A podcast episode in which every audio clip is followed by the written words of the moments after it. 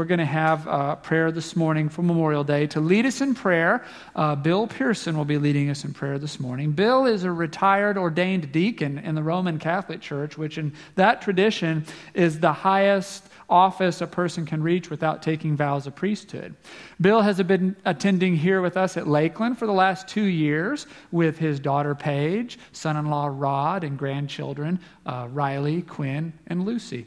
Bill has also um, uh, served in Vietnam uh, from 1966 to 1967 as a helicopter pilot, uh, sometimes flying as many as 20 missions a day. He was honorably discharged at the rank of captain in 1967. So let us stand and let us thank uh, Bill for his service as he comes to lead us in prayer.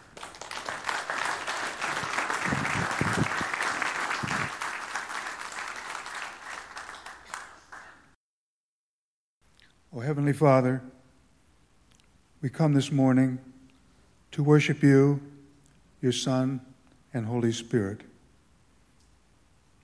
On this Memorial Day weekend, we ask your blessing on all of our armed forces, men and women, who have paid the ultimate price with their lives so that we may live in freedom in this great country of ours. They are great examples for us in courage and self sacrifice. In that, we should take strength, comfort, and guidance, not only for today's grace, but the grace in years to come. Life is precious, Lord. Let us not take it for granted. Let us not waste it on frivolous things.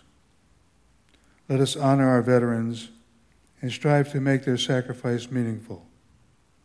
Life and death matter, Lord. This is where the rubber meets the road. We also pray for all the families of our loved ones left behind and those who still grieve. And let us not forget to pray for those women and men who guard our country today in all parts of the world. They need God's loving presence in the difficult assignments that they face to bring peace for all nations. For this we pray in Christ's name. And we all say, Amen.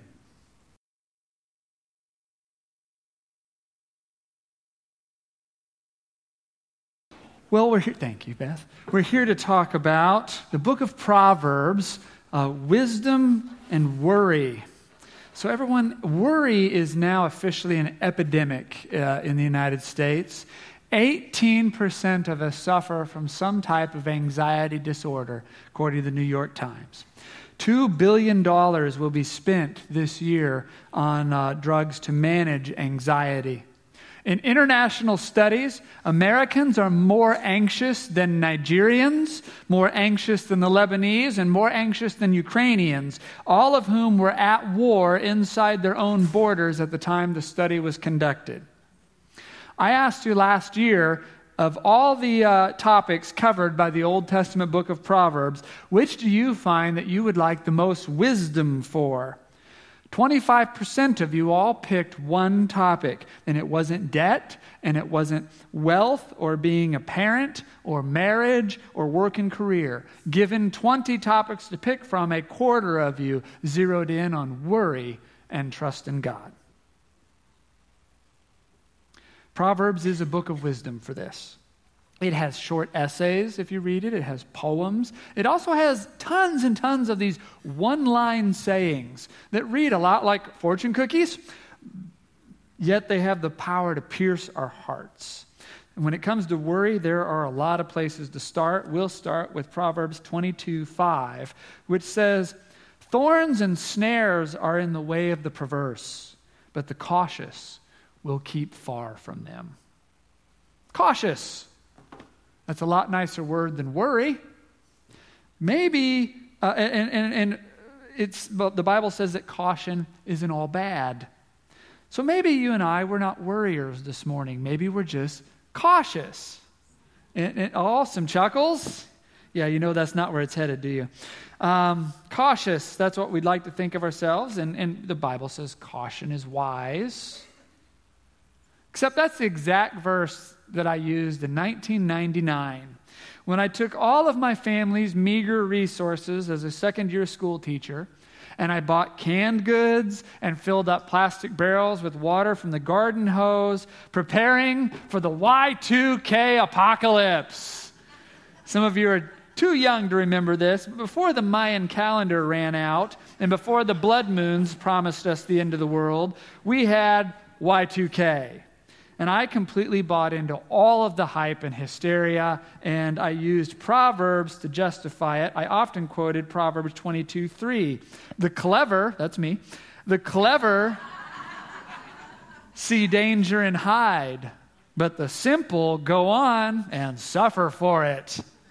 Now, at that time, Pastor Dan told us all that nothing was going to happen. He predicted that Y2K would be the biggest non event since the Earth passed through the tail of Halley's Comet at the turn of the 20th century.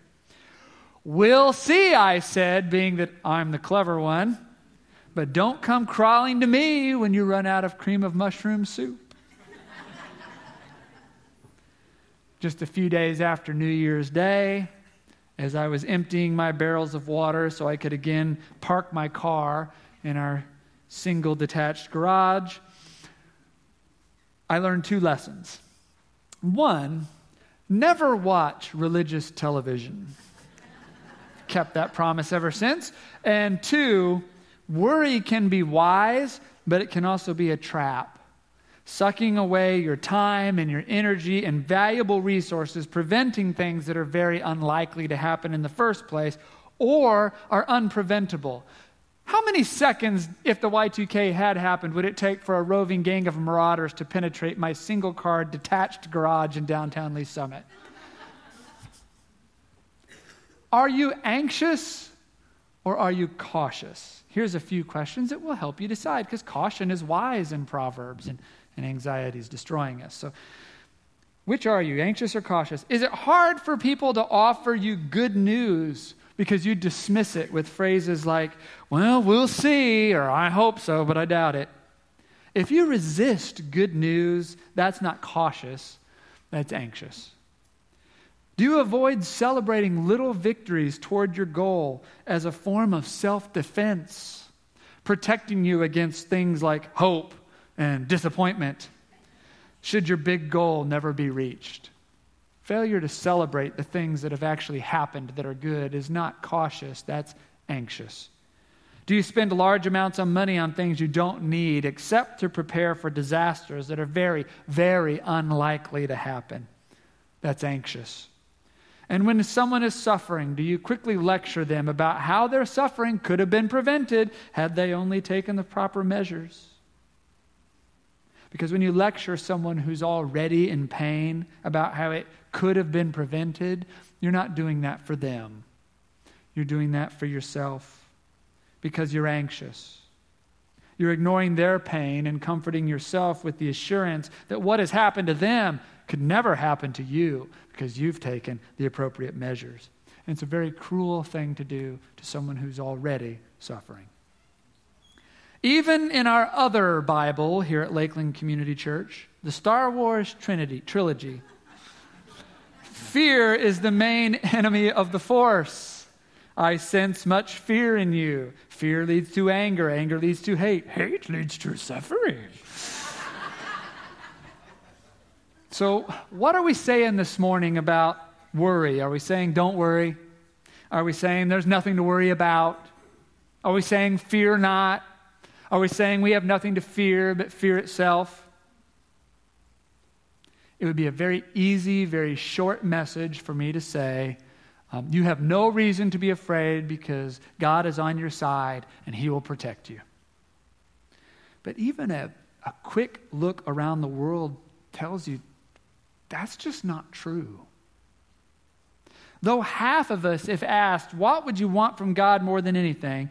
Although half of us would say safety and stability, to be safe and have all the uncertainty of the world settle down and go away, the truth is that God doesn't bring us that kind of safety and stability.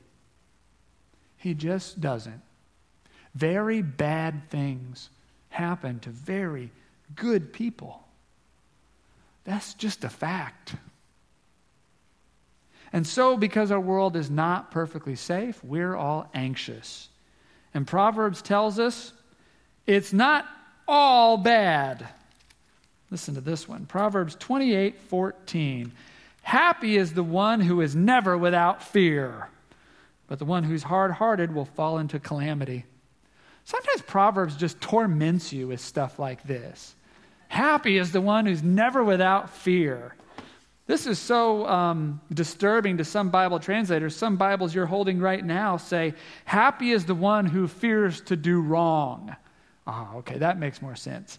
Or, uh, Happy is the one who fears the Lord. Amen. But I can promise you there's not a word in the Hebrew to support those translations. If you literally translate straight off the Hebrew, word by word, you get this Blessed is the man who always trembles. Darn, that's way harder to understand than those other ones. What is God saying to us? Be afraid, be very afraid. I mean, clearly, the Bible commends caution. But how much caution is enough?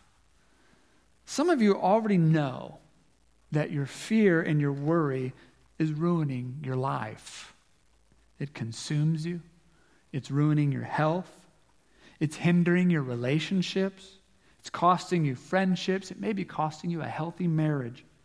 It might be ruining your finances, either because you spend money you shouldn't on weird gadgets to prevent things that are very unlikely, or you're turning your house into some sort of fortress preparing for the coming apocalypse, or because you won't buy anything at all because you stock, you're stockpiling cash for, to be your security. And if you're truthful, those cash reserves will never be big enough to make you feel safe. I'll never forget the Ted Turner interview when the interviewer asked him, How much is enough? Uh, Ted, he goes, I don't know, but I don't have it yet. They said, You're worth $2 billion. That's enough. He goes, It's not enough. It's not enough. And he meant it $2 billion. So I guess maybe three, maybe $3 billion, and we'll all feel secure? I bet not. You checked worry on that card last December because you can tell it's killing your soul. Those proverbs we've read so far are for the reckless, or as we otherwise know them, the young. Um, we need some other proverbs for the rest of us. We need like uh, Proverbs 29 25. The fear of others lays a snare, but the one who trusts in the Lord is secure. We want security, but we don't want to be caught in a trap trying to get security. And many of us sense that that is what's happening to us. But God's word this morning suggests there is a way out of that trap. We've got a first hint here in Proverbs 12 25. Anxiety weighs down the human heart, but a good word cheers it up. Yes, our hearts are weighed down this morning. But the message of Scripture is that we don't have to live in that weighed down way. There is a good word that can cheer us up. And we've already got the first hint of it when we read 29 25. The fear of others lays a snare, but the one who trusts in the Lord is secure we can, if we can trust in God, there is security in that. But how do we trust in a God who does not save us from pain all the time? How can we trust in a God who doesn't always keep bad things from happening, no matter how faithful we are and what measures we take? How can we have a trust in Him that brings security? It begins by remembering this. Proverbs 20 24. All our steps are ordered by the Lord. How then can we understand our own ways? God made the whole universe and everything in it. How can you and I know better than He about how it should run and how it all fits together? God sees all the people of the earth, not just what they're doing, but what they will do and what they have done. And not only that, but he also sees into the heart. He sees why they're doing it, or did it, or will do it. How can we ever predict better than God what's going to happen next and what good or evil may come from it? We are, and uh, you and I, you and I are cosmically limited to three dimensional space, whereas God lives in every dimension of the universe, in all of time, in all of reality, seeing it all in an all at once sort of way that we really can't get our mind around. How can we know what things mean better than He and why they are the way they are? Think back to when we were teenagers, or for those of you who are teenagers. We had no idea why our parents come up with these rules about being home before a certain time. Even when they told us why we had to be home before a certain time, we could not understand the answer. We replied, That's stupid. That's not going to happen. I'm not like that. Now that we've seen more of the universe, we know there are a dozen reasons why everyone ought to be home before a certain time. Now that we have enough perspective to see behind the command, now we pass it on to our own children who don't understand it. Be home by a certain time. Might there also be meaning and purpose in pain that we who are young in the universe don't yet understand? Most of us worry, most of our worry is about avoiding pain. It's about avoiding financial pain and physical pain and emotional pain and relational pain and spiritual pain. But what if there is purpose in pain? So, my son once had something stuck in his hand. We did not know what it was, but it formed a swelling, and I thought, well, it'll eventually push on out. But that swelling became a painful, discolored lump on his hand that started to change quite an impressive variety of colors. Then it got to where he couldn't close his hand anymore. He was about six years old. Then we got a note home from his teacher that he was complaining that the pressure of holding a pencil was too much pressure on his hand. And so, don't try this at home. I was a science major. Um, I got a needle and I sterilized it and I sat him down and said, We're going to have to remove this, whatever it is. I kept trying to explain it. He was six years old. He was not having it. So I said, Well, I'll just go play. I let him play a couple hours till he forgot about that whole thing. Then I invited him back to the table.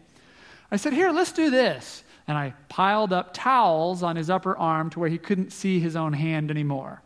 And then I put my hand and pinned his hand down to the table, and I got the needle and asked my wife come sit at the table and hold all his fingers down because he'd have to be absolutely immobilized. At this moment, he figured out something is about to happen. and he started screaming in panic, What are you doing? What are you doing? Why? Why? I said, just take a second. Why? He wanted to know the meaning. He didn't know. He couldn't know. Abscess, infection, nerve damage, these are all foreign to his understanding of the world. I tried to explain it, he didn't understand it. And as we got ready to do the deed, my eight year old daughter comes inside from playing with a friend. She walks in on this scene in the kitchen the towels, the parents, the needle, the son, who looks at our daughter with tears streaming down his face and says these words Aiden, help me. they're killing me. Aiden, they're killing me. Aiden, they're killing me. And at that moment, something came alive inside my sweet eight year old daughter. Something was unleashed. She crossed the living room and she punched me in the face. All four of us froze in shock. I know what some of you are thinking. Now, wait a minute. Eight year old girls don't punch their fathers in the face unless they've seen that sort of thing done at home before. That's what we thought. But I promise you, this girl has never seen anyone punched in the face in our home. As it turns out, we've later learned she was kind of a born boxer. When we asked her, Where have you learned this? she said, Well, in elementary school, at that time, she said, One time somebody bullied me and I, I punched them in the face and they went away. oh, yeah? Well, you'll really like this next part because I had to ask permission to tell this story this last Friday, and now it comes out not just that one time. Evidently, since kindergarten, off and on, when someone's being picked on, she punched him in the face. she said, I finally learned you shouldn't punch people in the face, so I started kneeing them in the solar plexus instead. Because it's not better, honey. All right, this explains why, when I started teaching our daughter martial arts, she took to the heavy bag like a baby duck sliding into the water. And I've told her many times, honey, if it weren't for the cornrows and the tattoos, I would sign you up for youth boxing. But this, this was the day, as far as I knew, that it all began. And so I said, You go to your room. And she burst into tears and ran out of the room. And Ashley gasped, what are we going to do? I said, Let's deal with this freak show, and then we'll go deal with whatever that was. And so, temporarily blinded in one eye, from my little princess turned Mike Tyson. We turned back to our son, sterilized needle in hand, and he commenced shrieking like Han Solo being tortured in Cloud City. We never even asked him any questions. But when I barely pricked that swelling with the needle. Out came a biological jack in the box of festive colors and one barely visible to the naked eye shard of glass. Probably the only substance that all the white blood cells in the world will never break down. And as soon as the needle hit his hand, my son behind the towel mountain says, Oh, that feels better. I don't need you to do anything. I said, We've already done it. Oh, wow, I didn't feel a thing. Oh, wow, I can move my hand. And I turned to him and I said, Now you march straight to your sister's room since you just accused us of trying to murder you. And you tell her how wonderful you feel now. All right, he said. Our daughter apologized later, and, and we said, There's no need. You panicked, and your first instinct was to protect your brother. I hope you hang on to that instinct forever. But I also hope that you'll learn to trust us more in the future. Proverbs 16:4 says the Lord has made everything for its purpose, even the wicked for the day of trouble. Proverbs assures us God knows the meaning. He knows why He made even wicked people for the day of trouble. He knows the purpose and the meaning behind the day of trouble. We shout out, He's killing us! But He's not. And He knows. He knows the meaning of it all. Charles Stanley is a pastor, and, and he wrote this story. He said, I heard a story once about a farmer who had some puppies for sale. He made a sign advertising the pups and nailed it to a post on the edge of his yard. He was nailing this, as he was nailing the sign to the post, he felt a tug on his overalls. He looked down to see a little boy with a big grin and something in his hand. Mister, he said, I want to buy one of your puppies. Well, said the farmer, these puppies come from fine parents and they cost a good deal. The boy dropped his head for a moment. Then he looked back up to the farmer and said, I've got 39 cents. Is that enough to take a look? Sure, the farmer said. And with that, he whistled and called out, Dolly, here, Dolly. And out from the doghouse and down the ramp ran Dolly, followed by four little balls of fur. The boy's eyes danced with delight. Then from out of the doghouse peeked another little ball, this one noticeably smaller. Down the ramp it slid and began hobbling in an unrewarded attempt to catch up with the others. The pup was clearly the runt of the litter. The little boy pressed his face against the fence and cried out, I want that one. pointing to the runt. The farmer knelt down and said, Son, you don't want that puppy. He'll never be able to run and, and play with you the way you would like. With that, the boy reached down and slowly pulled up one leg of his trousers. In doing so, he revealed a steel brace running down both sides of his leg, attaching itself to a specially made shoe.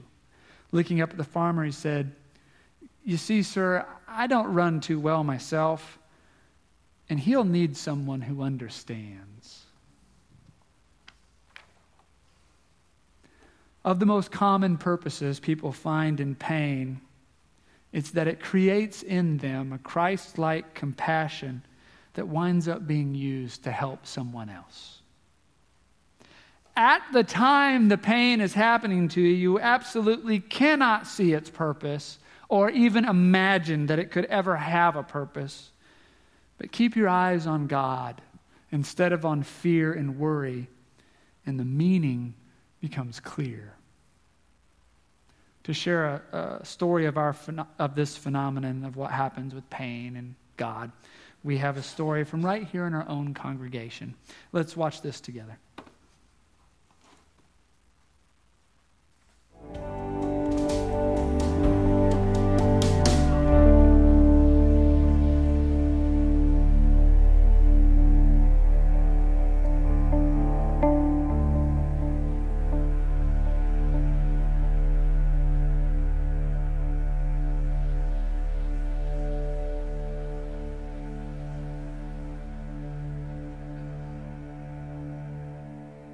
My name is Kathy Gutierrez, and I am the founder of Dignity Liberia.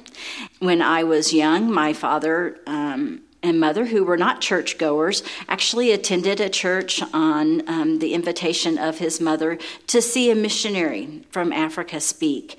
And they were so moved by that presentation that my dad surrendered to preach in that moment and felt that God was calling him to missions. And we ended up in Liberia, West Africa as missionaries. And my dad taught Bible, and my mother was a school nurse. Um, when I got to Liberia, I was 12 years old, which was a little old to be starting as a missionary child. I adopted Liberia as my heart country, and I loved the people, and I, I loved the, the food. I was totally immersed in this culture. And then they sent me back to the States uh, when I graduated high school. And I thought at that time that Liberia was, um, was behind me. Um, I grieved it. I still loved the country, and um, but I had decided that part of my life was over. But God had not decided that. Um, I got married. I had children. I have a very happy life, and um, I had a hysterectomy. And the result of that hysterectomy was a fistula. That is not a very common occurrence, and um, it happened to me. I don't know if I just thought that because I was so special to God that He was going to protect me from all things bad. But I did learn at that point that there is going to be pain in your life. It was a tremendous amount of pain, and I don't think I could have made it through that moment without the help of my friends from church um, that totally carried us through that. But it ended up being five months of pain.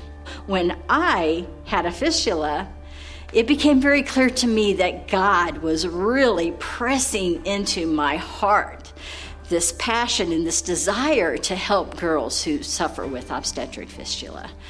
And I know that we're not always fortunate about knowing what God has planned for us. But I can tell you in that moment, I could not argue, I could not defend. I had to work with fistula girls. It had it was clear to me that that's what I needed to do. And then one day, I got my magazine and I opened it up, and there was a full page ad now supporting a hospital in Liberia, West Africa. And I, all the hairs on my arm stood up. And I said, That's it. They cannot keep me out of Liberia. That's my home.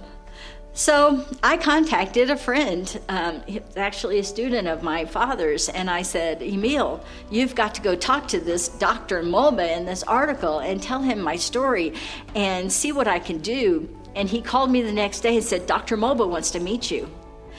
And I was like, awesome, this is it. So all of these little things, all these fingers coming into um, Dignity Liberia affirm the fact that I am in God's will and that I'm going the right direction. And, and He makes it very clear to me.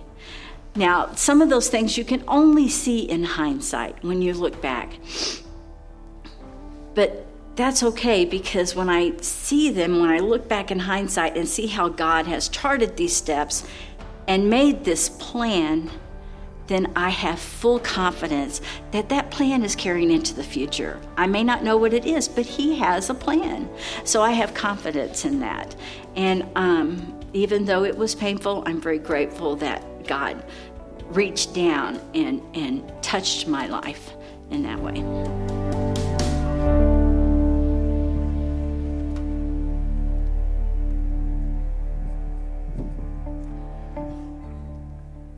At the time the pain is happening, you absolutely cannot see its purpose, nor even imagine that it could ever have a purpose. But keep your eyes on God instead of on fear and worry, and the meaning becomes clear. Proverbs 16:4 The Lord has made everything for its purpose, even the wicked for the day of trouble. 2024 All our steps are ordered by the Lord. How can we understand our own ways? 3 5. Trust in the Lord with all your heart and do not rely on your own insight. 29 25. The fear of others lays a snare, but the one who trusts in the Lord is secure. God is a very experienced father who knows. I read this essay once from Paul Harvey about being a grandparent. He has some very unique insights about raising kids. I would like to share it with you.